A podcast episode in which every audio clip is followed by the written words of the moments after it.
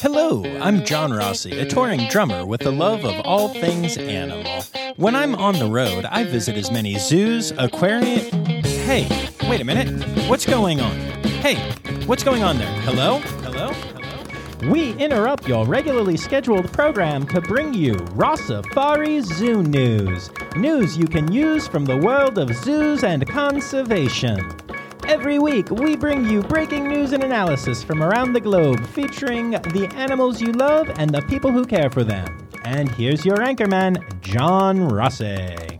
Hello, hello, hello, and welcome back to Rossafari Zoo News, your look at everything going on in the world of zoos, aquariums, conservation, and general animal stuff. Y'all, it has been a very very interesting week. So, um, I think I, I mentioned this before, but um, Zoe and I are currently fostering a just under four year old Aussie named Otis. He was originally named Odo, and we have changed that to Otis after Otis Redding. And um, he's a great dog. He's he's beautiful, handsome he really, really wants to be loved. But this dog has been hurt, y'all. I don't know a ton of details. I know that he comes from a hoarding situation, uh, like I think a dog hoarding situation, um, specifically an Aussie hoarding situation. And by that, I don't mean that it was an Australian person hoarding dogs. I mean, you know, they are Australian shepherds, uh, including Otis. And, um, it's so crazy to see he's so afraid of everything. There, there's no other way to say it. He is terrified of life, and it's it's honestly heartbreaking to see it. But he wants to be loved so badly. He will occasionally allow himself to come over and get scritches and pets. Uh, he will take food from my hand. Now it took a little while. Um, Sometimes I can even pet him while he is is getting uh, food from me. Sometimes he just comes over. The other day, oh my gosh, like two days ago, he literally came over, put his paws up on the bed while I was asleep, woke me up, and like cuddled in for hugs and and scritches, um, with just his little like front paws up on the bed, and it was amazing. And then he ran away and kept running away from me for half the day afterwards. He's just terrified, but he's doing so well. And literally, every single day we are seeing progress, which is awesome. But y'all, I got to tell you, I've never done something like this before. I have fostered working dogs and, um, you know, done pet sitting and, and helped people with some, some animals that were maybe not the most, uh, well adjusted, but I've never dealt with what seems to me to be like a dog that had been abused or something because it just, the fear is a 10 out of 10 and it breaks my heart every single time that he jukes back a little bit or gets a little bit scared. I'm just like, no, buddy, it's cool. You're, you're, you're here. We're buds. We're going to have the best life. Uh, like short term, because I'm definitely not going to foster fail. Mm, probably. Anyway, but, um, and this has just been the whole focus of of my week really. Um you know i'm doing other stuff but but it's all about making otis happy and comfy and and hopefully starting the healing process and getting to the point where he will uh, be able to you know find his forever home. And that's the goal. And, and I'm looking forward to it. Uh, but right now, every step forward feels amazing. And every step backwards is like a punch in the gut. And I will say, it's not like I don't take it personally. It's not like every step backwards, I'm like, oh no, why doesn't Otis like me? Bah. I'm not not that narcissistic. I'm, I'm, a performer, but I'm still not that narcissistic. Um, but it's just knowing that there's this gorgeous, wonderful dog who has such a big heart, you can tell, and so wants to be loved, who has lived such a life that he's learned to be afraid of everyone and every dog and everything. Uh, that's what breaks my heart every single time. It's just a stark reminder that that people don't treat animals well sometimes, and uh, so that part sucks. But I'm so happy that I'm doing this, and um, I hope y'all are proud of me because it's it's not easy, but uh, I wanted to share it with y'all. So thanks for listening. Um, yeah, some other stuff I could update you on, but we'll we'll, we'll talk more next week. Uh, I kind of want to get to this. So it is Rossafari Zoo News time. Uh, if you are new to the the show, First of all, thanks for listening to my rant about Otis. Um, but yeah, this is a crowdsourced news show. And so we're going to be talking about the newsy stuff in the world of animals and zoos and stuff. So I'm going to shut up and we're going to get to it.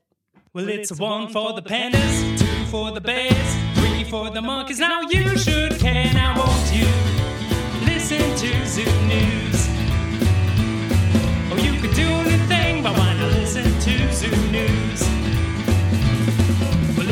All right. So uh, we have been following the crazy story out of the Dallas Zoo for the last couple of weeks.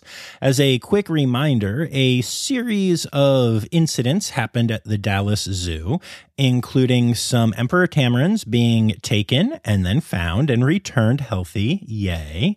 Vandalism to the fencing of a clouded leopard exhibit that allowed the leopard to get out, although uh, it was, you know, returned safely and everything was okay. And uh, also some vandalism to another monkey exhibit where none of the animals got out, and also the death of Pin the vulture.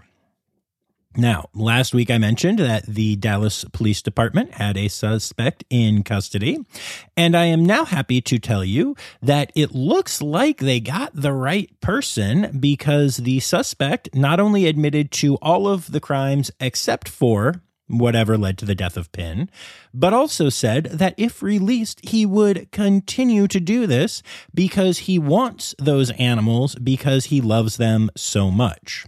Apparently, he took the tamarins in the hope of keeping them, cut open the monkey exhibit in the hopes of getting a monkey, and also cut open the cloudy exhibit in the hopes of getting a clouded leopard. Look, I get it, they're cute, but nope, don't do that. So, um, as of now, assuming everything you know is real, because you never know with these types of things, uh, but he has admitted to those crimes. Again, has not admitted to anything going on with Pin, but um, and it looks like they have caught the person doing it. So that's a big plus, and we'll be keeping our eyes on it. But hopefully, that is the end of the horrors the staff at the Dallas Zoo has been facing. Oh, I actually have two more updates to uh, that story after I recorded that little bit, so I'll just drop those in here. Sometimes I record early and then things happen before I release the episode. Anyway, uh, so the man in question is a 24 year old named Davion Irwin, and the way that he got caught is um, he actually went and visited Dallas World Aquarium, another incredible facility in uh, you know Dallas, Texas. There, the same area. And the director of husbandry at the Dallas World Aquarium, Paula Carson, recognized him from the photograph that had been circulated. So um, she called a friend who works at the Dallas Zoo because, of course, this is you know the smallest world ever. We we all know that. And um, yeah, there we go. They went to other staff members and they they took a look, and sure enough, everybody agreed that it was this person. And so they actually um, they kind of did this interesting thing where Paula kept going up and engaging him and talking about the animals there, as well as engaging with other guests to make sure that um, you know it didn't seem suspicious. And um, yeah, he asked a bunch of different questions, and uh, she answered the questions. And um, as soon as she saw him leave, was able to call the police and uh, help him get caught. We always talk about AZA facilities working well together, but this is a new and kind of ridiculous example of that. And that brings us to a follow up of the Zoosiana story, which I mentioned last week. Um, looks like it might have been a copycat type thing where a person stole 12 monkeys, uh, squirrel monkeys in, in particular, uh, from this place called Zoosiana in Broussard, Louisiana. Uh, Joseph Randall, 62 years of age, was booked with burglary and 12 counts of cruelty to animal for uh, kidnapping the squirrel monkeys in question. While they do have a suspect in custody, none of these squirrel monkeys have been found yet, and uh, it is an open question as to what happened to them and if they're still around and if they are able to be returned, or if this is part of a wildlife trafficking thing, or what's going on. Is this a copycat thing? I don't know. We will find out. But at least we have a suspect in custody for this crime as well. And we're not done with our Law and Order Rossafari part yet, uh, sadly, um, because it turns out that uh, there was also vandalism done to an exhibit at the Central Park Zoo uh, that led to an owl escaping. Again, not sure if this is a copycat or a coincidence, but it was the same type of thing that was happening in Dallas. So this was a Eurasian eagle owl that lives at the Central Park Zoo, and it's the exact same story as these other things where uh, somebody apparently came in with wire cutters and cut the wires of the caging, which led the animal to get out and then be thoroughly freaked out, and so it uh, it flew away. Of course it did. And there were a couple of near incidents where they they thought they were able to to catch it again. As a matter of fact, um, the police department tweeted that they had captured it, but they did not. They just got close, and then it got scared of the uh, the people gathering around to watch and and flew off. So yet another act of vandalism at an incredible zoo. It's it's just heartbreaking. As of the time of this recording, the owl, which is named Flaco, uh, is still in Central Park and has been hanging out in Central Park's Hallett Wildlife Sanctuary, but no onlookers have seen it eat at all, and there are concerns that it's not truly taking care of itself. So hopefully, this can come to a peaceful resolution soon. And in what is being called a coincidence and unrelated and not a possible criminal activity, but also a hell of a coincidence, I suppose. Uh, a 300 pound Andean bear named Ben was found outside his habitat on Tuesday morning at the St. Louis Zoo. This happened before the zoo was open, and staff was able to get the bear tranquilized, checked out by vets, given a clean bill of health, and put back on exhibit. Uh, it sounds like the bear was messing with the steel mesh enclosure and caused one of the steel cables to break, creating a hole which it was then able to exploit and go wander the zoo. So now the uh, zoo is examining that and all of their other enclosures to make sure that something like this doesn't happen again. Uh, I assume that the St. Louis Zoo is being truthful here. They they said that this was not an act of vandalism, and and I know there are lots of cameras and stuff. Um, but man, it was really scary reading that after the incidents at Dallas and Zoosiana and um, Central Park Zoo. So. Uh, yeah, hopefully we can stop reporting on stuff like this soon. That would be lovely. Okay, so this next story hurts my soul, but in a different, much funnier way. Um, so, ever since I started this podcast, I have made it a point to report on the uh, best zoos lists that get put up by various uh, websites. And the one that cracks me up the most, and that I've talked about on here the most, is that every year USA Today does three that are related to zoo news. They do Best Zoo in America, Best Aquarium in America, and the Best Zoo Exhibit in America. And these are all top 10 lists. They get nominated by experts, and then it's just up to fan voting.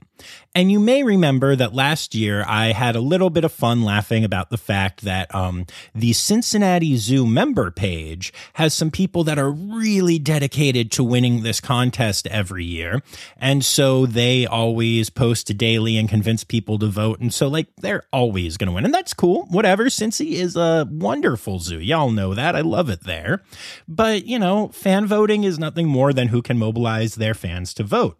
And most zoos simply make no effort. Uh, San Diego barely cracks the top 10 every year simply because they don't ask people to vote for them. And so, yeah, nobody does.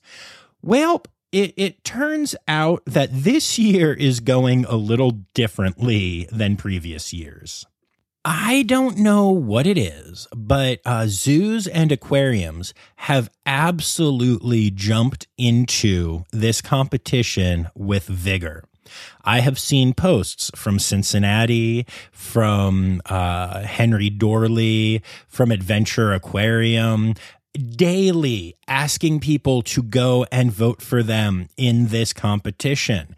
It's it's still silliness. It's still just whoever can garner the most votes, but um suddenly people at uh, all of these facilities are like passionate about this contest. As a matter of fact, I remember that last year when I was following, uh, when the one person in particular was trying to get Cincy members to vote so that it would win, uh, it it was always first. I mean, I think every once in a blue moon it would drop out to like second for like an hour and then go back up to first. But like you know, when one person is concentrated on this effort, of course it's going to work. This year, they haven't gotten past fourth yet because so many other places are asking for these votes. Now, who knows what will happen at the end, but it's really crazy to watch all of these places suddenly uh, caring about this thing that I've kind of made fun of for the last couple years. So I will be sure to report on the results and uh, still still mock them because it's it's just fan voting. But um, it's definitely interesting to see all of these different facilities dive in and, and take this a little more seriously. Okay, so I'm about to be wildly hypocritical here. I know that I was kind of just making fun of a votey thing, but um look, you know, I think things like USA Today are just trading in on the popularity of zoos and aquariums to get clicks and and that's not my favorite thing. However, uh, I do want to tell you about another competition that's going on that kind of is my favorite thing. Our amazing friends at Penguins International are doing March of the Penguin Madness 2023.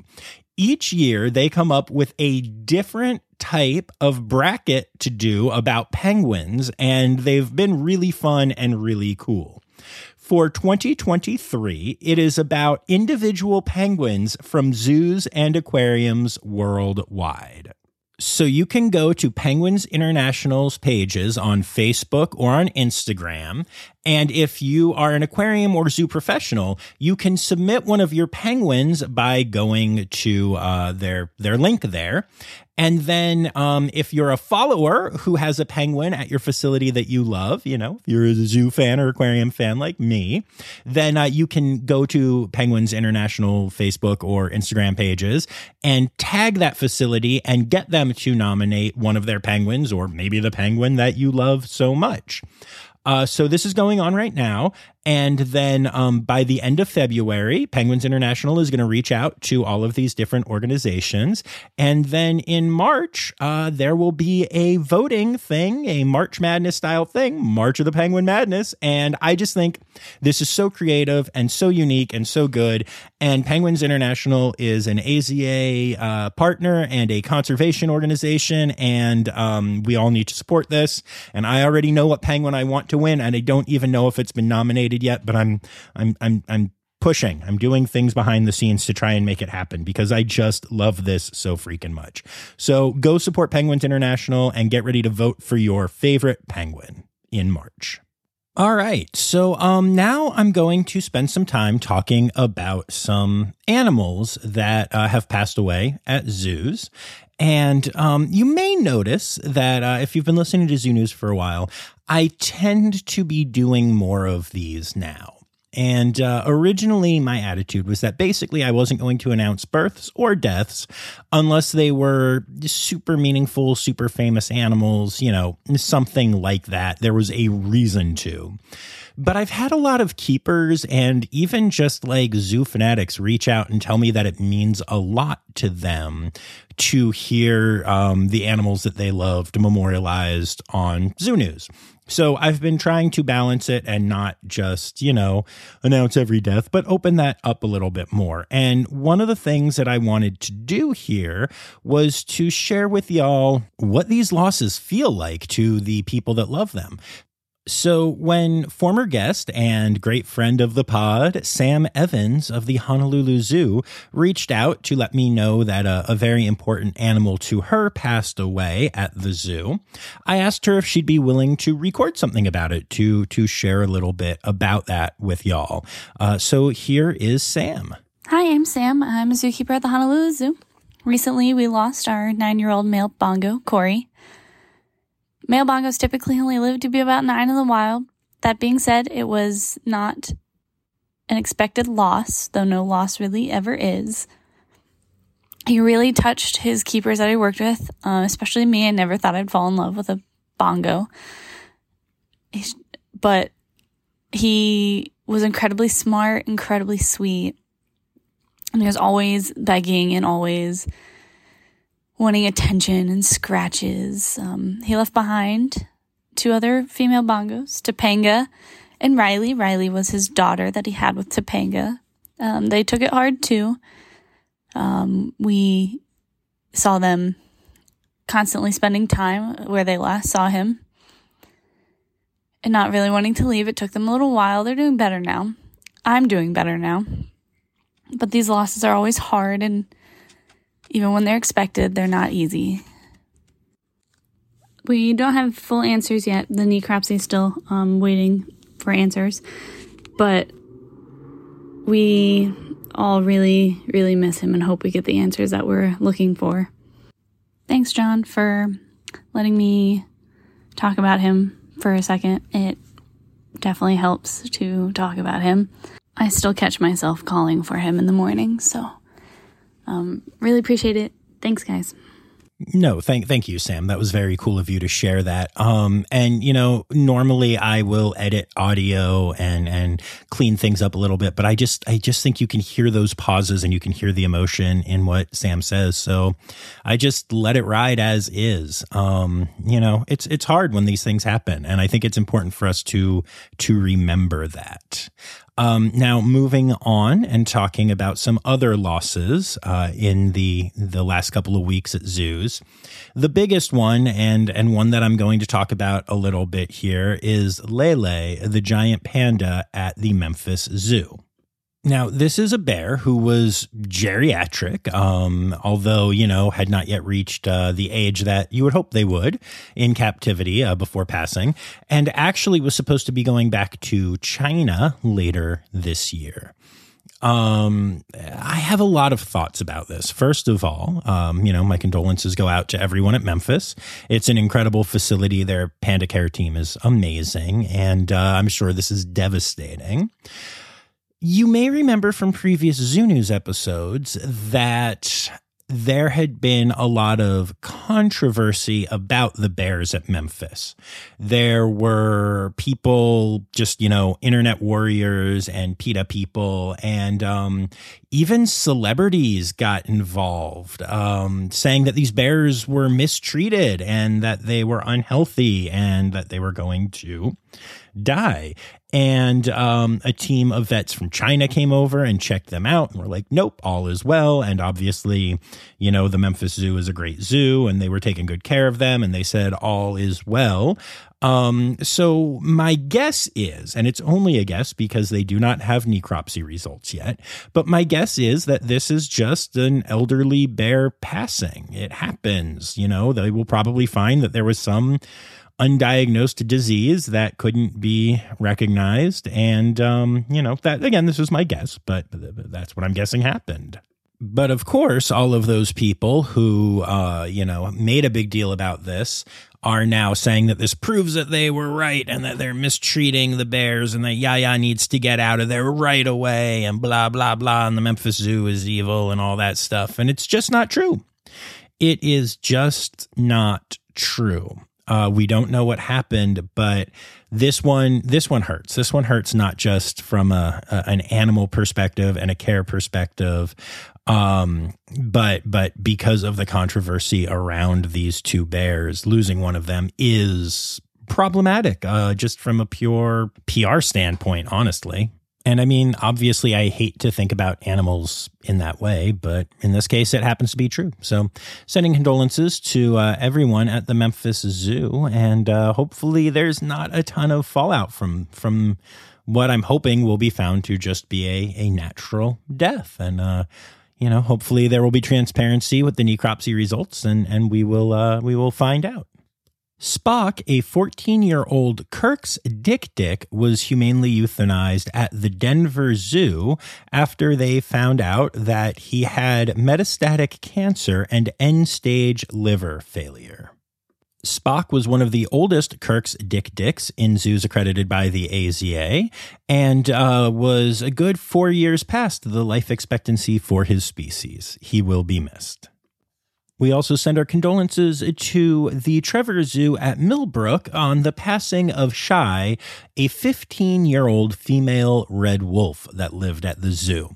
Now, I have spent a good bit of time at that zoo and have spent way too much of that time staring at Shy because, despite the name, Shy was not a particularly bashful red wolf and was an absolute beautiful, beautiful animal um, before going to the Trevor Zoo, she actually was very, very famous at the Mill Mountain Zoo in Roanoke, Virginia, and also uh, at the Beardsley Zoo in Bridgeport, Connecticut, two other zoos that uh, we have a great relationship with.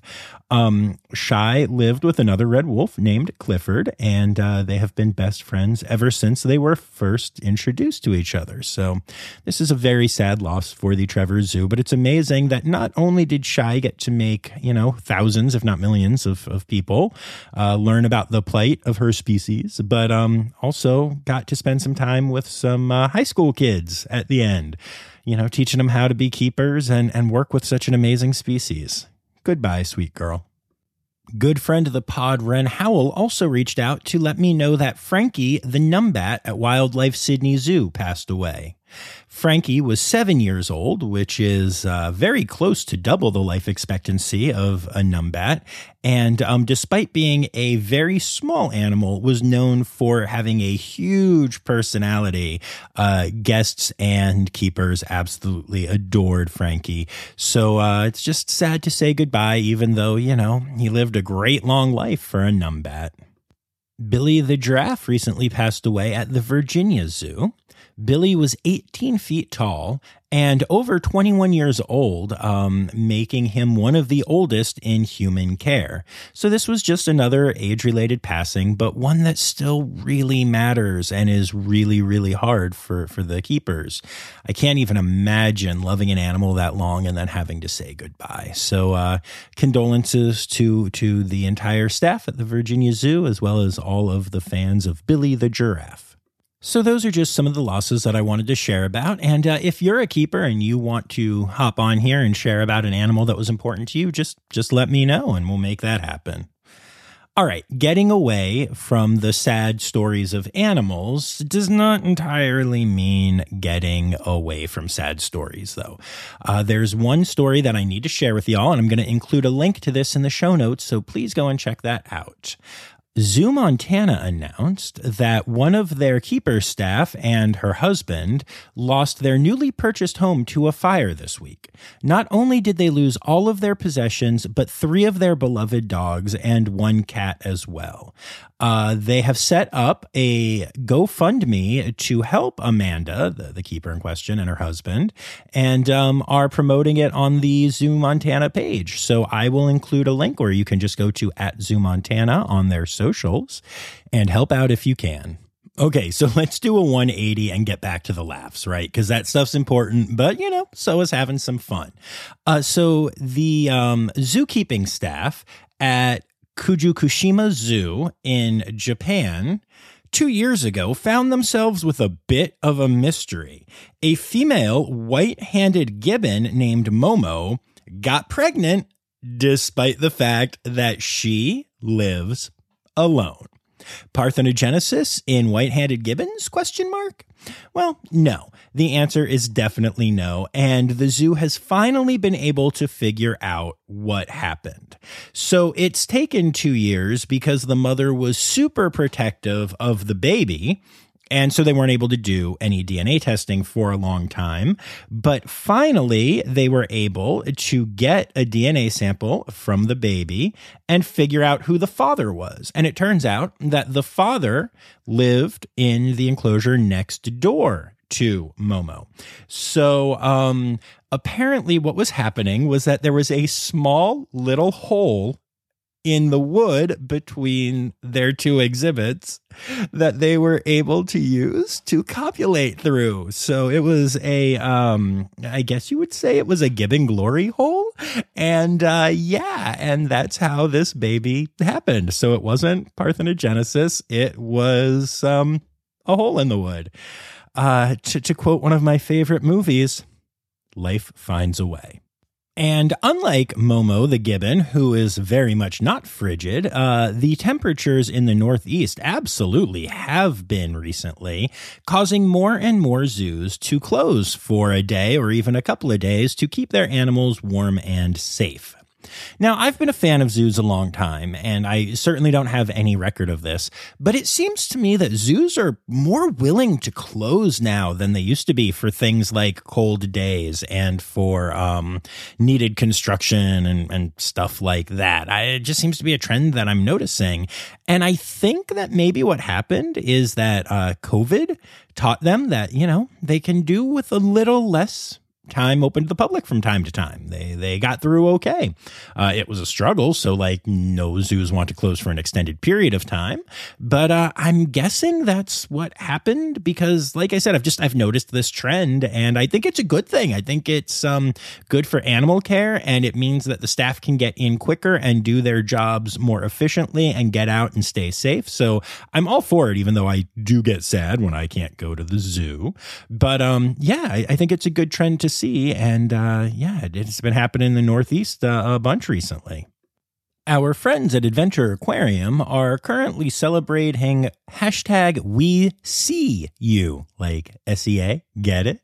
Uh, now through February 20th, if you visit Adventure Aquarium, uh, you will have the chance to be surprised and delighted with, quote, fantastic giveaways like animal encounters, gift cards, hippo kisses. You don't get to hit, like actually kiss a hippo, but um, you know, like they their artwork. It's hippo kiss artwork. And other surprises worth shell abrading. I love Adventure Aquarium and I love that they're always looking for great new ways to connect with their audience. And last but not least, in zoo news, um, the Utica Zoo is having a vote for president competition. Um, so basically, uh, on February 18th to the 20th, you can go to the Utica Zoo and you can vote for uh, one of the animals there to become the president of the zoo. Uh, however, if you would like, you can help your favorite candidate get a head start with a donation to their campaign now. For every $10 donated to your candidate's campaign, they will receive an extra five votes, which you can uh, go check out at uticazoo.org slash prezudent. And uh, the main reason I'm mentioning this, other than because, you know, it's a cool little fundraiser for the zoo to do, but that our good friend May Lin, also known uh, as Mimi, who was born at the Cincinnati Zoo and has starred on the Rossafari podcast, is up for president of the zoo and is currently winning. So uh, there you have it, folks. You can go and vote for Mimi for her first political office. I guarantee you there will be no scandals and a whole lot of cuteness. Conservation! Conservation! News time! Oh, yeah! A new study has revealed the fact that long lasting chemicals are often found in endangered southern resident killer whales. The study is really complicated and goes into lots of crazy chemical names. But basically, uh, the problem is that there's just a whole lot of toxic stuff that's making its way into the oceans, into smaller animals, and then up the food chain to killer whales.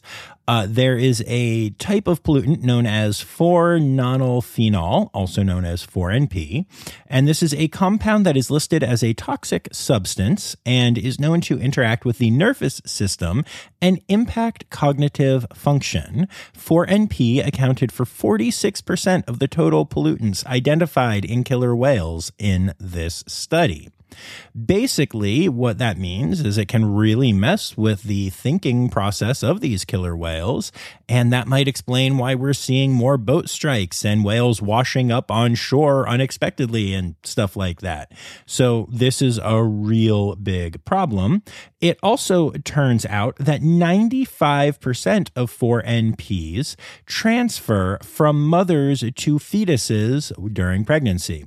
So these uh, pollutants are not just going up the food chain, but they're a generational problem. So we need a lot more protections about what is going into our oceans to save species like killer whales. And that's not all we got on killer whales this week, friends. And uh, this next story is really interesting. So, a study done recently has shown that killer whale moms support their adult sons for basically their whole lives. That's just, uh, that's crazy to me. But yeah, so um, these mothers will literally keep their sons with them, you know, into their 20s even, and will go diving down and, like, let's say they find a salmon. They will grab it in their mouth, take it up to the surface where their son is, bite it in half, and each of them will eat half of the salmon. The mother basically never stops taking care of her son in a lot of cases, when a mother passes away, within two or three years, the son will die as well, possibly due to lack of nutrition or because it just never really learned how to whale properly. Um, but this is an absolutely fascinating study. And the scientists believe the reason why is that when the males do become adults and are raised by their mothers, they are some of the biggest and strongest ones out there and thus are more likely to reproduce themselves. So the mom's genes get to carry on through the son uh, repeatedly. However, one thing that makes it interesting is that mothers can reproduce regularly if they want to, but normally once they start taking care of their son, they stop reproducing. They don't have the ability to meet other males because they're too busy taking care of their 20 year old son.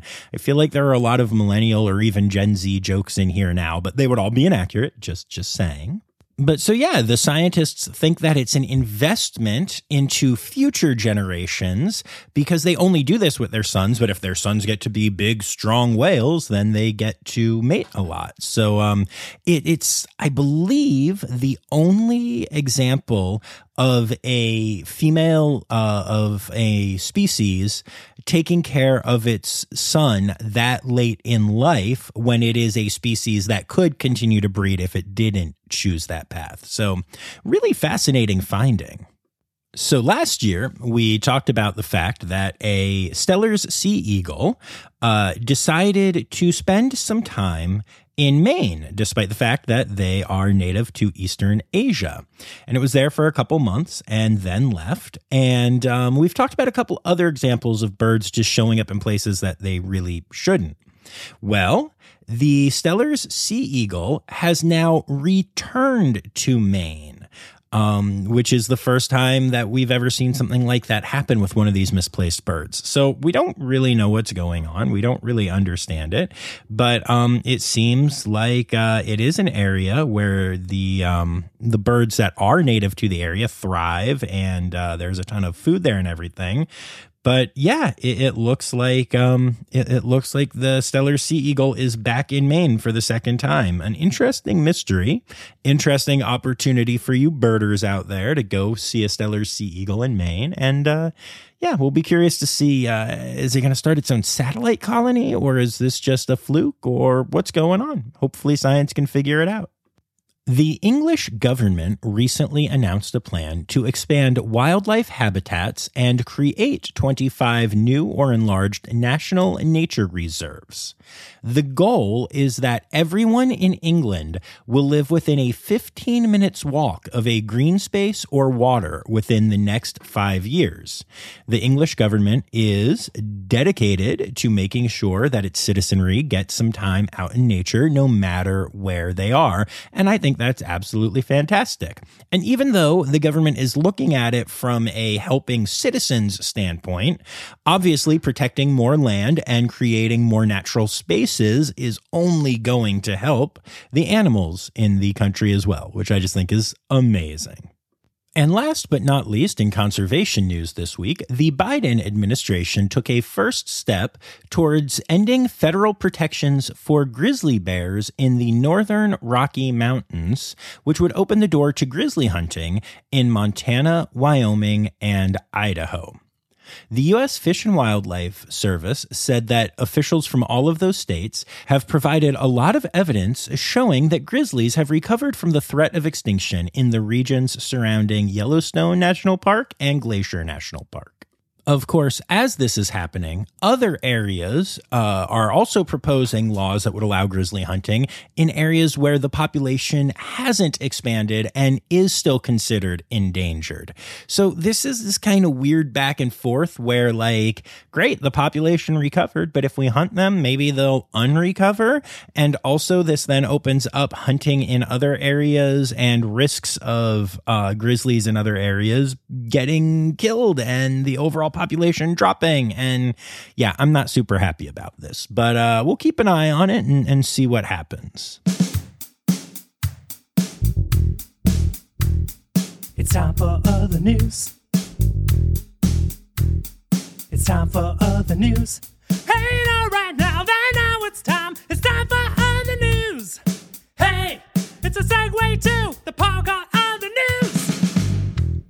A photographer named Sascha Fonseca has captured an image of a snow leopard in Leh Ladakh, India, which is high in the Indian Himalayas. Uh, this was part of a three year bait free camera trap project, and it is one of the most gorgeous photos I have ever seen. I highly recommend that you look this up.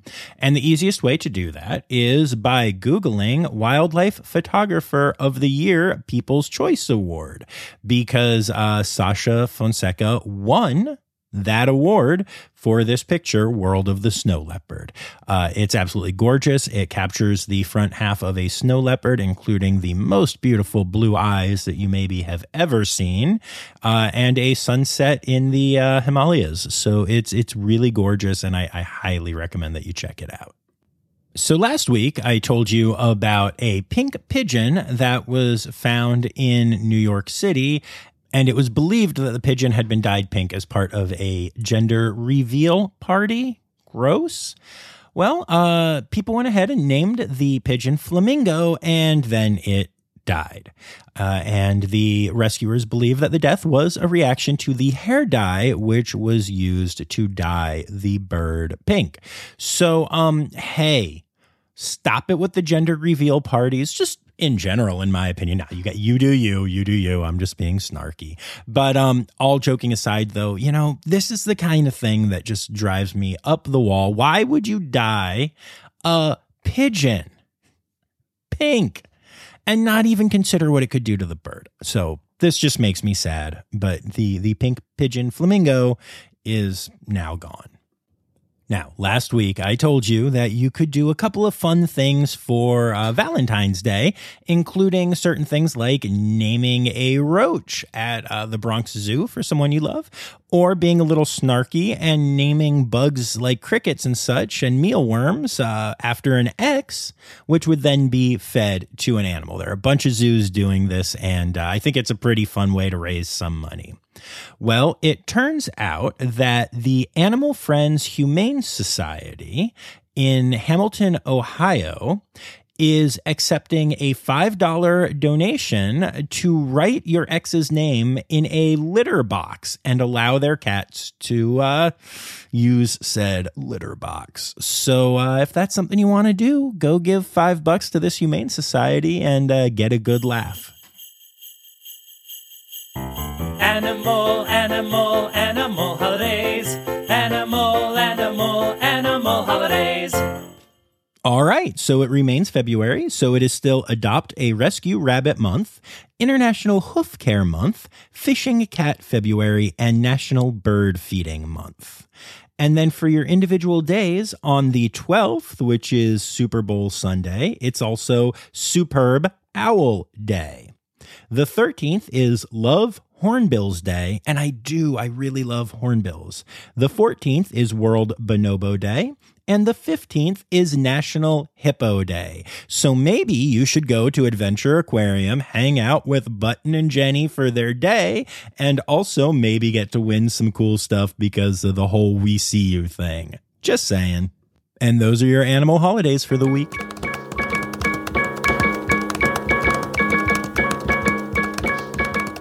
All right. So since I was talking about my boy Otis at the beginning, I did forget to say this, but um, if you hear any stories or see any stories that you would like to share uh, with me that might make it into the episode, uh, you can do so by tagging me in them at Rossafari or DMing them to me. Uh, that's on Instagram, Facebook, and Twitter. It's also at Rossafari Pod on TikTok. And then I'll say your name at the end of the episode, like this. I'd like to say thank you to everybody who contributed to this week's episode. Anya Keen, Colleen Lenahan, Kim Cooley, Carrie Kirkpatrick, Kevin Williams, Kristen Khalil, Ali Malinsky, Ren Howell, Jacob Newman, Zen Fei, Dylan Hoy, Liz Dunlevy, and of course, Sam Evans for not only reaching out, but sending in that incredible audio. Thank you so much. Also, if you'd like to support the podcast, you can do so by going to patreon.com slash Rossafari. I'd like to say thank you to my Red Panda level patrons, Laura Shank and Kristen Dickey. Don't forget to go to the show notes and check out the link to the Zoo Miami Keeper that needs your help right now. Please give a little bit if you can. And remember, friends, the words newsy credits backwards are Steiderk Yiswen. The Rossafari podcast is produced, hosted, and engineered by John Rossi. Editing and fact checking by John and Dr. Zoe Rossi. Our theme song is Sevens by Nathan Burke, performed by Nathan and John. Interrupting John theme and additional voices by Taylor Isaac Gray. You can reach John directly on Instagram and Facebook at Rossafari or by email at rossafaripod at gmail.com. Rossafari is part of the Daydreamer Media Network. Now, stop listening to me and go visit a zoo.